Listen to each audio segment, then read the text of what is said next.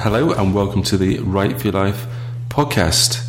I am joined as ever by Donna Sorensen, but I'm actually in her house. You are. It's very exciting. I feel like it's um I don't know, it's like a live show, but it's always live, but this is just something different. It's live and in person. We don't have an audience or anything, which is disappointing. We did invite a few people, they turned us down. Yeah. or they're in the kitchen. Making our food. Indeed. We should say before we start, we have got some beverages next to us. If you hear any clunking or clonking, then it's either one of us trying to think of something to say or it's us putting our glasses slash bottles onto the table. Yeah.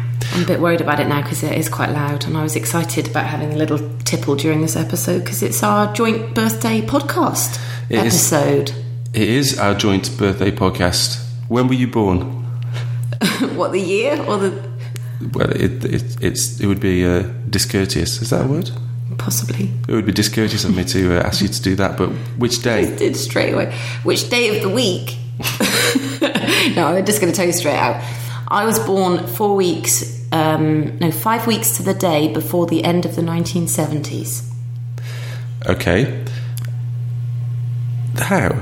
Oh, okay. So 1979. 27th of November, yeah. Okay, I could have. Uh, I should have worked that in my head, and, and I'll edit out the gap. Um, so the 27th of November, and my birthday is the 28th of November, um, which in real terms was yesterday. And um, and but there's a year apart. You're older than me. I am. This is all very interesting for everyone, but it does mean that we are drinking alcohol. Well, you know, you've got to celebrate another year, haven't you? And it's great. It's been a fantastic year, fantastic writing year. Indeed, it has. And um, speaking of writing, which we are, As we always do. Um, today we're going to be talking about, well, a couple of things. Well, three things. The first one is going to be absolutely disgusting. We apologise for that. But not eye operations because one listener asked us not to talk about eye operations again. They did, and that's fair enough, so we will not. I promise not to. well, it wasn't me anyway, it was you. It wasn't I brought it. Well.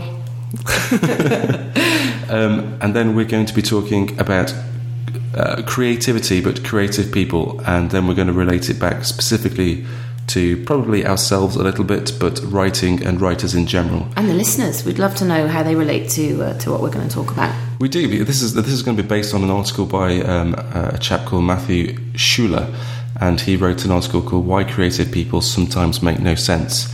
And um, so, whether we are all basically contradictions, let's assume that if you're listening to this, you're a creative person, and so we're going to be asking you to think about whether you are a contradiction yourself, and uh, we're going to be going through some points that um, Matthew makes and um, and talking about them. And then finally, in the last section of the show, we're going to be talking about. I'm ready. I'm ready. To listeners' questions. Listeners' questions. And the question we're going to be trying to answer today is How do you get from this sounds like a story which could become a nice novel to I'm writing this novel? And, um, and it's a tricky question, it's multi layered and faceted. Because you you you answer it from a different side um, to me. I mean, I can I can write it because I'm well not write. it. I can answer it in a way that says, "Look, I'm stuck on that first bit. You've got to the other side." Hmm. I have got to the other side. A whole novel. An inopportune moment for me to take a swig. um, so, yes, we'll, we'll be answering that question too. But first, dirty filth on the book libraries, which is the note that I've written down here. Books, library books. Oh, I love this. So, so this is so this is something that you picked up. Way, how dare you? I did not. No, it was a bunch of Belgian researchers, apparently. Typical. typical Belgians, um, who have been testing library books. And the first thing that they found was that nearly all library books that they tested, is that not the case, had traces of cocaine on them. All the library books. Nearly all of them, I Come on, that's said. not the bit I read. All the library books had coke on Nearly them. all of them that they tested. I just like the way I said coke then, like um, just I just saw through that out there. Intimate friends. No, but the most interesting part was that all the books of 50, all the 50 Shades of Grey books they tested had traces of herpes on them. which Yes. was quite a revelation to me. And I took Ivy, my little daughter, into the library recently, and I haven't done that for ages, and I loved it. Um, and I haven't actually been into a library for a very long time, but it just put a whole new, well, slant on library books for me. How did you feel after reading it? Or did you rush down to the library to get your hands on a copy of Fifty Shades of Grey? I felt mildly repulsed, but not entirely surprised. Because where, where would you, if you're going to buy a copy of Fifty Shades of Grey, or let's say some other dirty, filthy tat, mm-hmm. would you rather go to a shop like a supermarket or to um, a bookstore like Waterstones or Barnes and Noble or wherever, or would you rather go down to your local library? A quiet library where everyone is like watching what everyone else is doing and going shh, and when you put the book on the counter, it's loud enough that they turn around and look at what it is, and that you get judged by the librarian. So you'd you'd rather go to a, a I'd shop. rather anonymously go into a shop and um, get the top shelf mag off. no, no, Fifty Shades of Grey, whatever it is. Judy Blume, it used to be when I was younger. Did you ever read Judy Blume books? Um, no. Well, You never read Forever? That was a. Everyone in school used to just always be passing that book around to each other. Here, look, read this scene. No, I, I, I didn't read any filth until I went to university. Well, I think maybe this is a difference between girls and boys. That's why they mature faster, perhaps. Oh, yeah, exactly. We're all sitting there poring over Judy Blume. Well, And later, Fifty Shades of Grey. yeah, well, indeed, it is. It was heavily bought by uh, women I wonder if they're the, the culprits in the library scandal. for the herpes. Who knows? Who knows? But it's something we felt was worth sharing in the podcast. Absolutely. So the motto: be careful when you're out there in the libraries. Just be a little bit careful of what you pick up. yeah, you never know what you're going to get. Yes, quite. Which, in some ways, is the beauty of a library, but in this particular case, is um, well, it's just not pleasant. So, topic number two is uh, uh, probably more useful to you. um, it's going to be based on a an article by Matthew Schuler called "Why Creative People Sometimes Make No Sense," and in it, he is quoting heavily. Are you ready for this? Oh, good luck. I mean, this person has a quite. It's an amazing name. It's a book called Creativity The Work and Lives of 91 Eminent People, and that's written by Mahali Six Cent Mahalis.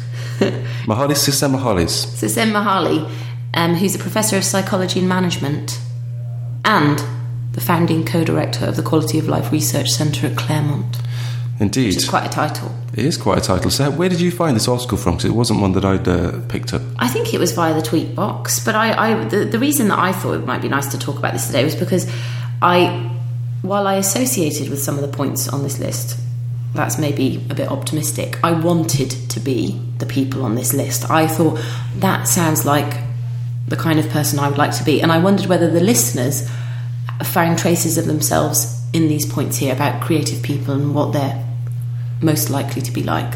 Okay, so before we start, what is it about um, um, you as a creative person? How do you define yourself as a creative person? What do you think makes you creative? Do you think you're a creative person?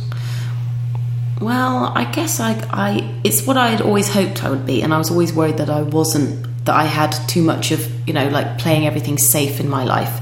And that's a point we'll come to later on about playfulness versus productivity in writing. Um, and I would like to think I am more creative now than I potentially was for before. And I just said a Danish word there. I'm sorry. Did you? What's I that? did. I said fur, which meant before, and I meant to say before. Um, I think I'm just going to have a little swig of my champagne a minute. it's not champagne; it's it's cheap plonk. Um, so yes, I think that the parts of this that I really like that we'll um, explore a little bit more are that they're a little bit of everything. Creative people. I would like to think that I can, um, you know, concentrate for long periods of time if I need to, but that I could also be quite energetic in different situations and rushing around doing different things. Yeah, it's a tricky one. I think I I think that I would call myself. I mean, first of all, I don't think there's any situation in which I would refer to myself as a creative person without feeling like a massive wally for doing so. exactly. It's a bit sort of Yeah. naff, isn't it? However, I think that I do internally consider myself a creative person, but primarily because I, I, would rather that than be and I'm so I apologise so much to people out there who are this. But for example, an estate agent or an accountant or someone who is, I don't know, even as a scientist, because I'm not that. That's not. I don't have that way of thinking. I don't have that. Uh, those that kind of uh, that type of ambition, I suppose. I'm not sure that's the right word, mm. but I don't think in that way. But it's also maybe because you don't see the world in that way. Yes, yeah, maybe. Like a scientist, you know, I mean, to want to even do that in the first place, you have to look at the world in a certain way. And I think that this is the thing that was really interesting about this is that creative people look in the world, look at the world in a certain way. That's true, and you only know that you look at the world in a certain way if there is there. There always has to be a, a, a, something else, a sense of otherness. There has to be something that you're pitched against, mm-hmm. and so I pitched myself in the creative camp as opposed to the fantastic at maths camp. Yeah. So to speak. Absolutely. Um, okay, so let's uh, let's go. This so this is a nine point list. We won't um, hopefully labour this too much, but um, I do think it's interesting to think about how you how you became to be a writer because it can. Some people write and it's and it's and it's genuinely a, a hobby and and uh, not something that you something that you that you do all the time, mm. but you don't take it perhaps no, that's not fair. I was going to say you don't take it seriously, because that, but that's not true. If you do something all the time, then you do take it seriously. But if, if it's something that's sort of a huge part of your life, then something that how you define yourself is really important. Um, but a lot of writers sort of stop short of, of calling themselves a writer, even though they are writers. I mean, I know people who are professional writers who still mm. say, "I'm not really a writer. It's just." you know, I'm rubbish, I'm useless. But that's, I do you not think that that's it? I mean, we'll come. Well, we, we could. We don't need to talk about them in order. Hey, let's let's mix this up. Wing it. Number six on this list is that most creative people are genuinely humble and display a strong sense of pride at the same time. Talking about these contradictions, but do you not think that's something to do with humility? And like like you were saying, oh, you know, you're a great big nonce if you call yourself creative. We, I mean, self-deprecation is something that most writers are very good at. It's kind of how I am a lot of the time. I think maybe I'm not. Maybe I'm a big Stop arrogant. It. Maybe I'm a big arrogant idiot. But I do. Um, humility is a is ex- extremely important. I think to be any sort of creative person because otherwise you have no way of of improving because you already think that you are mm-hmm. the bee's knees. That's it. And um, and and so, uh, but it's difficult to. I've, I have talked about this before, but it's difficult to be really confident at the same time? How do you manage? How do you uh, how do you be confident about what you're doing, mm. and and at the same time be willing to say, actually, yeah, that wasn't that wasn't great. I can do better. But you see, that, that's a obviously a necessary part, according to this list of being creative. The fact that that is a constant uh, struggle in life, and that's what drives creativity.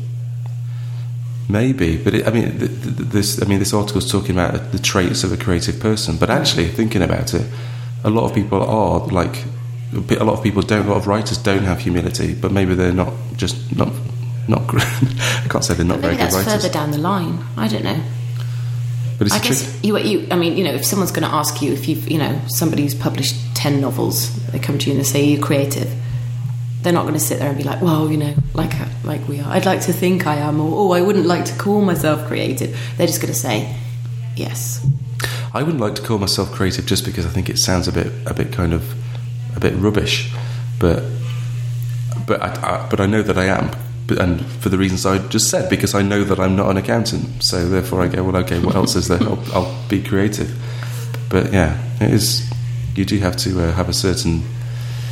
I don't know I mean, sense of pride is the other half of this. So yeah. the, the, the, contradiction here is that creative people are genuinely humble, but show a strong sense of pride. But maybe that's the same thing as confidence. when know. they feel that they get something right, I guess that's the key. Then they're very proud about it. Yeah. Um, a lot of these are quite dichotomous, wouldn't you say? A lot of these points, like number two, most creative people tend to be smart and naive at the same time. So it involves a fluency or the ability to generate a great quantity of ideas, flexibility, or the ability to switch from one perspective to another. Yes, and the last part of that is quoting from the book, which is by the person with the extraordinarily long name. Um, I don't know, what do you think? Most creative people tend to be smart and naive at the same time. What do you think that naive means in this context? I think that, like, it's like you want to, well, when, uh, yeah, Is that how you spell naive? Yeah. Yeah, I thought N- it- N- A- for, for, it for the people little- not sat in this room with us, uh, it's spelled N A I V E. I thought it had the little had an umlaut on. Oh, it. then maybe, but I don't know if um, maybe the person who wrote this, maybe if Matthew Schuler was writing on a keyboard that didn't have a special symbol. maybe. Um, I, the idea about switching from one perspective to another, I'm sure, is vital if you're going to be writing something longer, like a novel, don't you think? Like, well, you're not going to be writing it from your own perspective, so you have switched into somebody else's perspective or another perspective. That's true, but it's this idea of naivety that I find quite interesting because I think that I feel like I am quite naive, for example, uh, uh, on a very practical level. So, I, so the opposite. Okay, smart and naive. Maybe they're not great, great opposites, but I suppose I'm smart in the sense that anyone who writes anything half decent needs to have some sort of, you know, something about them. But the idea of being naive is, for me, is things like I, I think something will take half an hour and it takes me an hour. I think a novel will take me two years to write and it takes me eight, or something like that. So there's that kind of that kind of um, with when you're being creative, when you're trying to create something, when you're trying to write, you do get overcome with uh, excitement, and you think this is amazing, it's going to be brilliant, and you start to think, you stop thinking practically about things, and you start um, um, just I don't know, getting caught up in the moment, I suppose. So that's kind of what naivety means to me. I think a lot of creative people do just go with it, and and uh, they need to employ people like accountants and estate agents to do that kind of thing for them. Well, I, I think this point means that you need to, if you're going to sit down and seriously take writing to the next, you know, to, well, beyond just kind of tinkering around here and there, you need to know about things, or you need to want to know about things. So that's the smart side of that equation there. Yeah. So you need to be able to put things down on paper that make sense and are believable. But at the same time, you need to be open to the outrageous and the unexpected and the things that are left of field that might not might, might not be real. I mean, I think like sometimes in my poetry, I've I've talked about things um, which I don't think are real, but I can imagine them being real, and I can imagine other people being thinking that they're real, which I guess is the smart side of it. But then there's times when there are things that I would love to believe, and things that I think are are quite unexplainably magic. I think that's the naivety here that you have to have that little bit of sense of wonder about the world because if you thought that everything is explainable by some kind of equation, then you're not necessarily going to be able to put something down on paper that makes people think, "Oh yeah, I hadn't thought about it that way." That's true. That's quite an interesting. Uh, that's quite interesting. I hadn't thought about it like that. So if you've got for if you ha- if you're writing something and you've got um, you think something might be really kind of fantastical, it's a good idea. You think it's great. You want to write about it, um, but you just think, well, that's not. It's just not. It just wouldn't be the case. It's just not practical to do that kind of thing. You need to let loose and just go for it and see where it takes you. And if it doesn't work once you finish, then fine. But if it you know if it does work, then you you've you've created something really special that you wouldn't have if you didn't have the naivety to just go for it. And you take my dad, for example, who I think is a very rational person and someone Okay. who is very much on the other side of the spectrum. Although he does, he does a lot of writing actually. Hi, Dad. um, I remember talking about the, f- the film Moon. Have you seen that film? I have seen the film Moon. I, I loved it. I thought it was fantastic, and I was kind of taken away in the whole idea of you know I won't spoil it, but the kind of fiction side of it, the science fiction side of it. And I just said it to my dad, and he was like, "It's "Absolute tripe, worst thing I've ever seen. That could never happen because of this, this, this, and this." Yeah.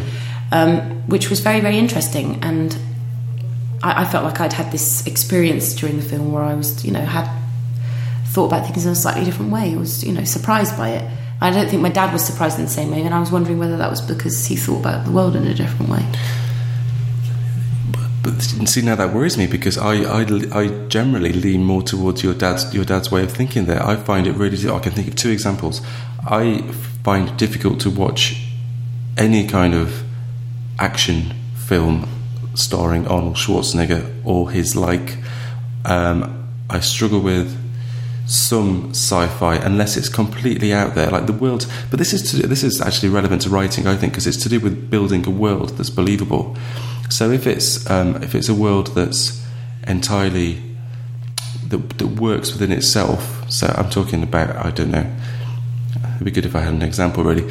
But if you're talking about a world that's that's a, a science fiction, like a, a made up, entirely different planet type world, but everything within the world that you've created kind of makes sense, not in a human way, but there's some there's some actual logic to it and some consistency, then I can believe it. And I'm with you. I thought Moon was kind of okay. I could sort of I could get get through that.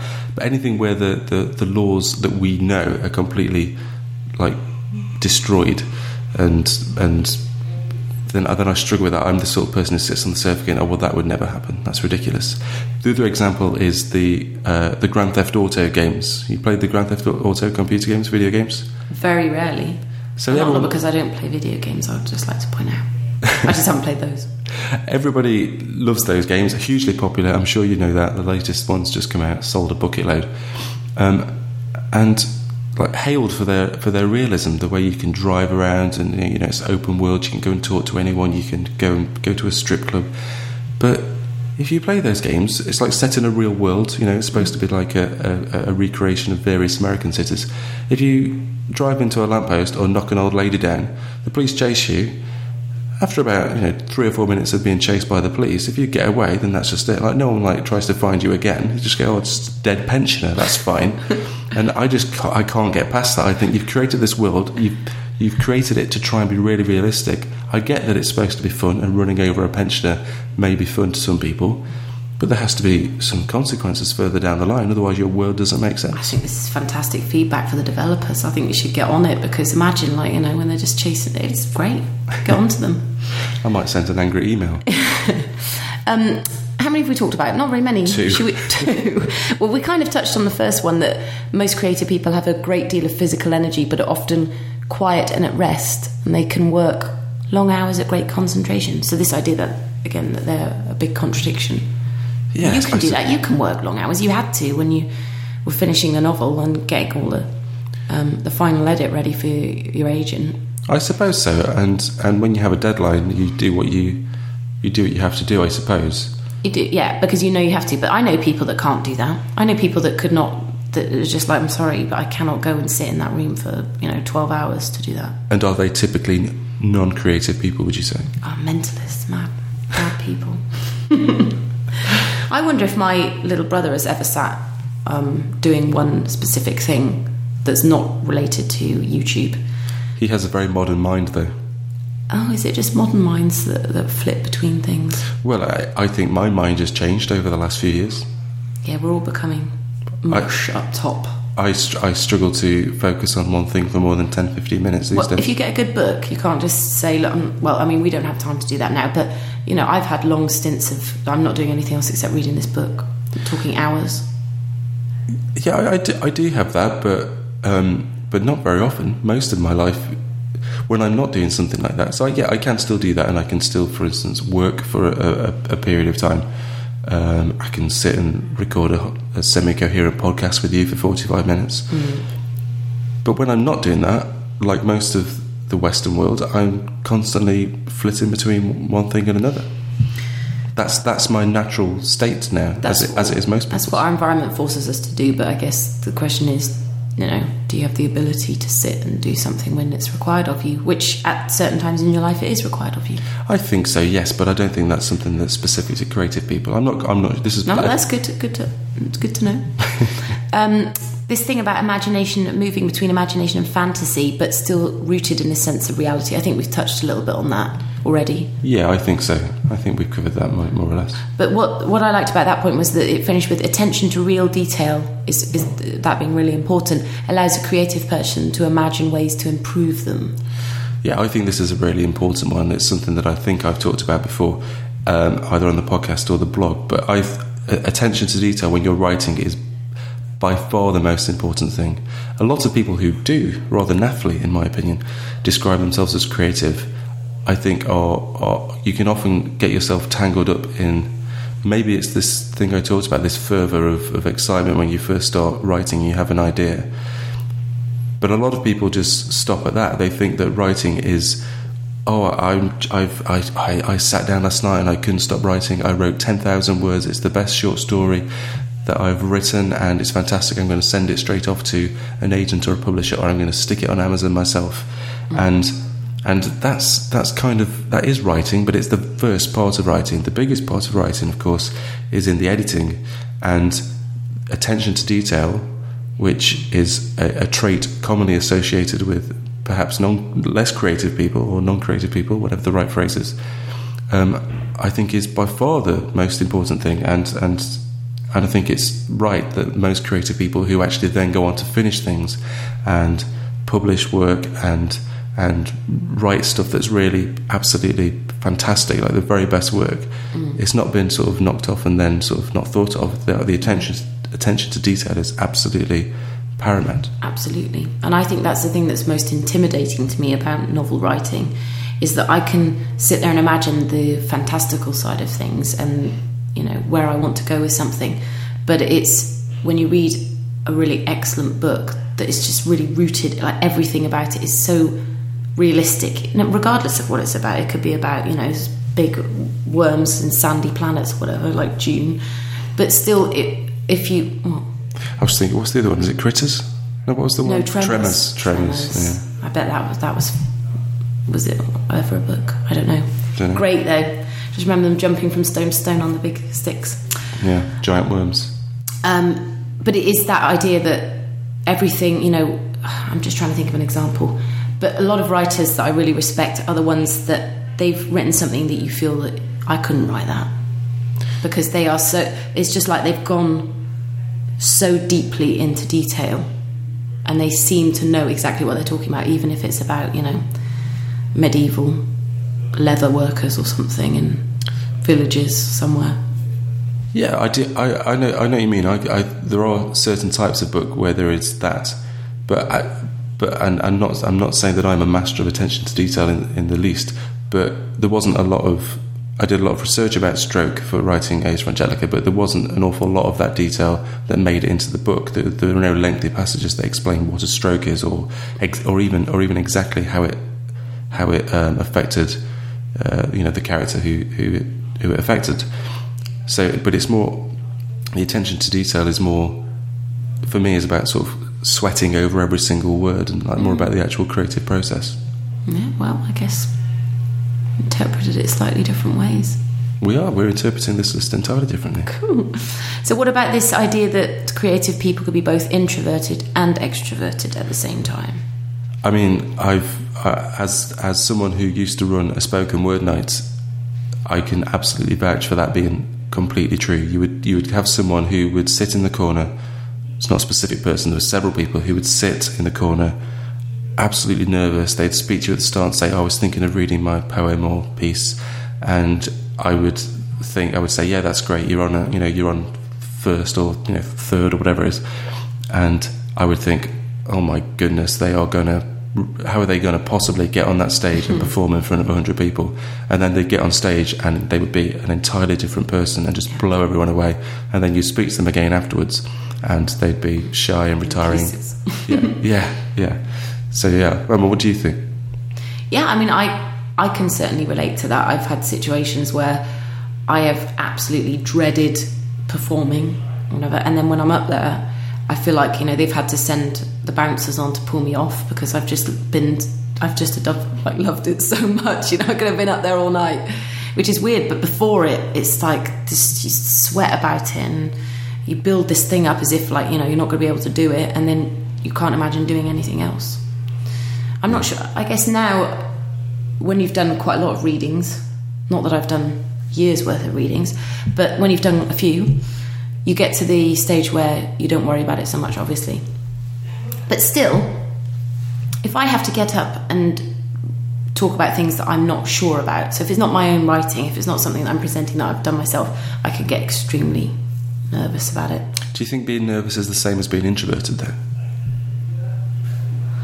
Um, well, I guess being introverted is the idea that somebody wants to spend time on their own, and you kind of have to have to want to spend time. In, do you know what? I'm not introverted at all. Mm. So I guess I don't agree with this point. I've just realised that. I don't know. I, I, I don't think I am. I think I'm quite. I think I am probably quite extrovert, but I also like I mean, I love one of the things I love most about writing is that I get to sit on my own for a while I, I, there's, there's something that sort of solitude of writing I actually quite enjoy. But Although is it not just because you're recharging your mental and physical batteries for going back out into the world again? a little being an extrovert, Yeah. waving my pants in the air and that kind of thing. like a Duracell bunny. Do you know when I um, got my current job, I had to do a personality test before I. and you got the job. well, I mean, honestly, you should have seen the results. They said, obviously they said to me, "You have to do it imagining a work situation," and it was in Danish. And back then, I. Um, I could speak Danish, but I wasn't as confident in Danish as I am now. So I think I panicked. yeah, good. I think I panicked a little bit, and I imagined myself sitting at home doing like writing and not really the job. And when I went in to have the feedback on it, I looked like an absolute maniac. I mean, complete extrovert. Like I never wanted to be alone writing ever. That all I wanted to do was walk around the office looking for people to chat to with a cup of coffee. That's the way I came across. And I think it's it's really interesting. I it was because I didn't want to sit at home writing all the time. I needed interaction with other people. Um, and luckily, I was able to explain that in, in the second interview afterwards. That um, you know I maybe came across a little bit extreme there because I imagined being at home on my own. You should have arrived on your first day wearing a clown's costume. Well, I mean, I dress like a British person in Denmark, where everybody dresses very conservatively. So I, I, I do kind of What look a little that bit like What does that clown. mean? I don't understand. How am I dressed? Am I dressed as a British person? You look outrageous to me now that I'm slightly Danish. No, Danish Danish women only wear black. I haven't noticed that. They are very, they're very restrained with what they wear in general. Yeah. And I think to them, British people, Irish people, people from Western Europe look like absolute lunatics. because they wear colours. Yeah. It's, it's the kind of thing, and patterns. Patterns. I'm wearing a pattern jumper. What would, what's the? Uh, and this is made. This actually, and I, I wore it special, is made by a Danish designer. Really? It's Yeah. Fantastic. Is it a Christmas jumper? It looks like a Christmas jumper. it's like, it's like it's got a touch of the Giles Brandreth about it. I only ask you that because I wore a jumper like that once and someone asked me if it was a Christmas jumper and I was devastated. Was it June? No. I think I got it for Christmas. Let's answer one more of these. Uh, well, answer. I'm not sure we're answering anything here, but let's talk about one more of these points, and then let's move on to listeners' questions. What about the rebe- rebellious versus conservative?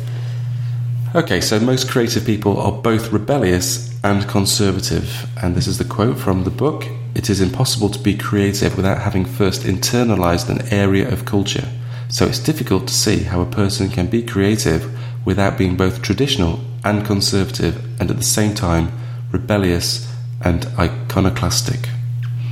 You know, I like this idea that you know the boundaries of things in order to be able to test them, but you have to want to test them a little bit and ready to do it.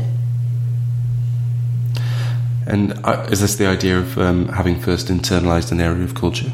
Is that what you mean? Well, I guess like the idea of being conservative is that you play by the rules. So you, you engage in society in a certain way, but then you're ready to just say, but the way that that, that works there, I want to take it to a new level or a diff- in a different direction.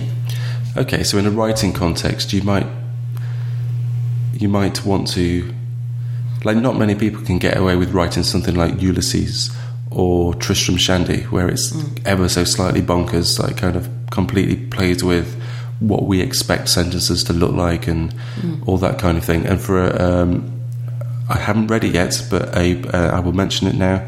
A book by, and I think this is how you pronounce it. It may not be, but Aymar.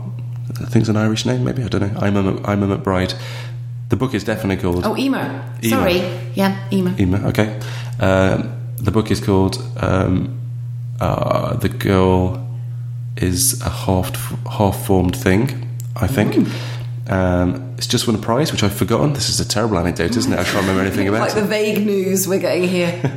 Um, but um, I've, I've I've read enough of it to know that it's very unconventional. Like it's extremely unconventional, very rebellious, you might say. But in order to do that, she needs there needs to be some sort of f- framework behind it. There needs to be, and this is where the conservative comes in. You need to be able to um, have something that people can hang on to and understand if they're able to kind of venture off with you as a writer, as a reader, into your kind of into the rebe- rebellious part of it. So it's I, I can I, I think it's true. You do need to you need to know the rules, don't you? It's like with any good writer, you kind of you need to know the know the rules, and then you can create your own voice once you've kind of got the basics down. Yeah, I mean, I, I think I agree with this in general, but I've just suddenly um, remembered something from probably about 10 years ago about this. Did you ever see the Spanish girl? She was really, really young. She must have been about 10. Are we talking about an actual girl or An actual girl, a real one, who had done paintings, um, a series of paintings that were hailed as like absolute, the next Picasso. And they were very, very distinctive. So they resembled that kind of style. Very abstract, but very, very unique to her. And I imagine that she was not somebody who was testing the boundaries of conventional society that she adjusted to. That was just where she wanted to go. That was what her body and her mind told her to do, and she did it. So I don't know whether you know it actually works in every case. That you need to know what the norm is before you're able to step outside it. I guess that's the advantage of youth. You don't need to learn the rules. You can just be as creative as you like. Or do you think people get less creative as they get older? Ooh, that's a good question. I mean, Because they get less playful? some of the evidence would say not. I mean, some of the. I mean, and I don't. I've never thought that way about myself. I expect to write my best work when I'm, I don't know, forty-seven. Using your brain, not Yeah. your heart. I'm just joking. No, that's another good point. Oh, I thought it was a ridiculous point. No, I think it's a good point. I think it comes back to what I said earlier on. Most writers, um, most writers, um, you start off by writing with your heart, and you kind of get everything down. You've had this brilliant idea, and at some point, you need to let your head. In fact, I, I wrote about this on the blog a couple of years ago. Something about the um, the um, heart and mind test, or something like that. I shall put a link to it in the show Pop notes. it in the show notes. Yeah, fantastic.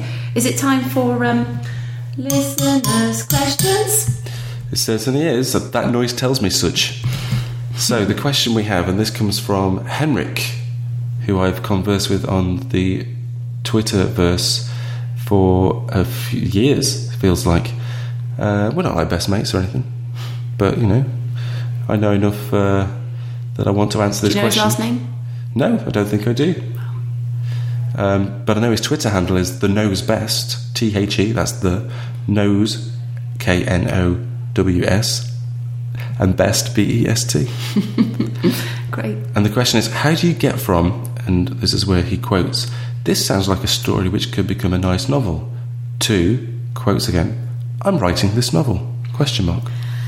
And I would love to know the answer to this. Not that I think that you're going to give it to me. Uh, the, the answer to the question. Good lord. Because I've, as I've told you before, I have, um, I've had ideas and I've written them down and I've got lost in the planning stage and I've just given up. What was it that made you give up? I think I just got bogged down in the details. Maybe that's that's that was my problem was that I was it was too much attention to detail, like trying to set up. But why was that person going to do that? And who is who is this person? And who do they know? And and I just got so lost in the trying to weave together this web of reality around the story that I just stopped. So you you're a quitter. I'm a quitter. No, I changed. I, I'm a switcher. I switched to poetry. Indeed. Um, for me, it's just about decisions.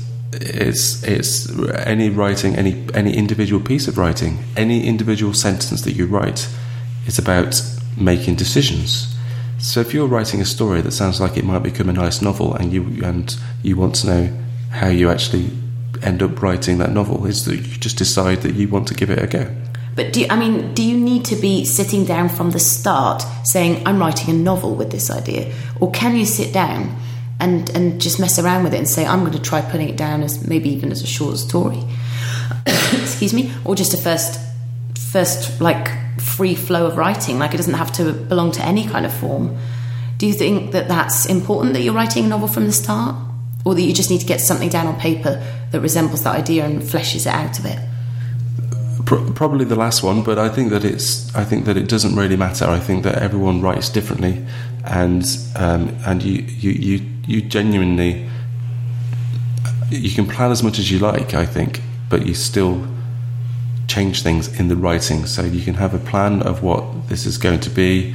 For example, you could start writing a novel and you could get ten thousand words in and realize that the first five thousand after the first five thousand words you should have stopped and it should have been a short story. Um, in my case, I've, be, I've been writing, started writing the second novel a few months ago properly, and also tried to enter the short story competition I mentioned a couple of weeks ago, and I realised that I that they're more or less the same thing. That like the the short story is now going to be part of the novel, and I didn't really know that at the time. Although I think probably if I'd have thought about it more, I could have guessed. But um, it seemed clear to me that that was the case, and that's because most almost you know, all novels you need two good ideas and not one. That's a little tip. I think that some people have an idea for a novel and they think, well, this is a good idea. Man saves dog in sea. That's a novel. But unless man saves dog in sea and it's in the middle of a nuclear war, that's two ideas. The, the dog is his wife. that, would, that would have been a better one. Hang on, I'm just going to write that down. Don't quit that one. um, then, then, um, yeah, you need you need more than one idea to make a novel. So that's but for a short story, usually it does hang around a single thing.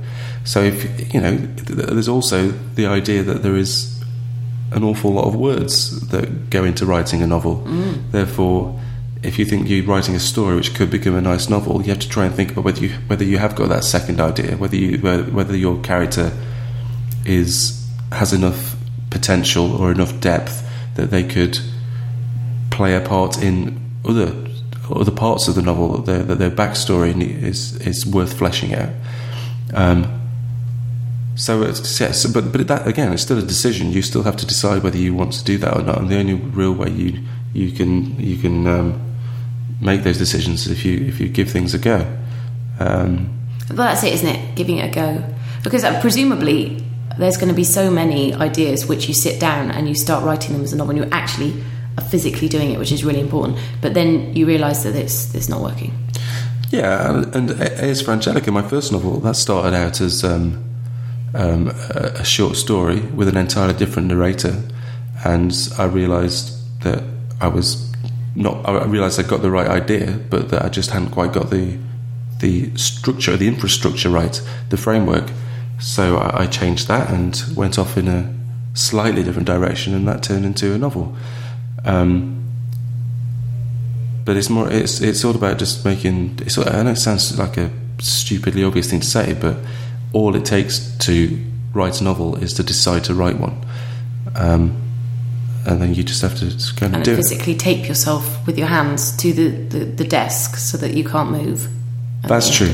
But if you haven't made that decision, if you haven't mentally said, "Okay, I'm writing a novel," then you're, you're not going to write one. You're going to quit. You're going to stop because you're going to realize that actually it's really hard. But if you've mentally decided, I'm going to write a novel and I know that it's going to be difficult, and I'm, but, I, but I've decided now and I really want to do it, then that decision will help you get through those sort of difficult patches, I think. Fantastic. I don't know if that's answered the question or not, really. No, but. What do you mean, I no? Get, no, I don't know either. I never know anything, remember?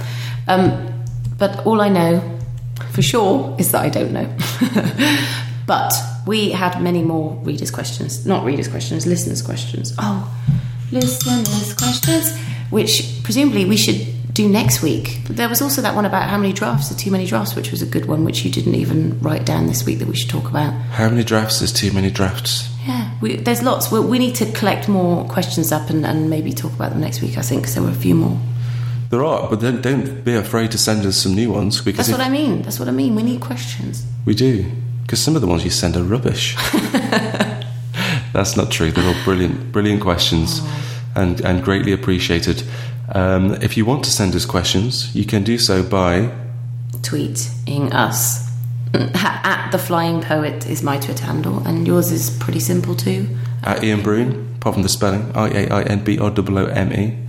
And um, if you want to listen to previous episodes of the podcast, you can find them all at iainbroome.com slash podcast.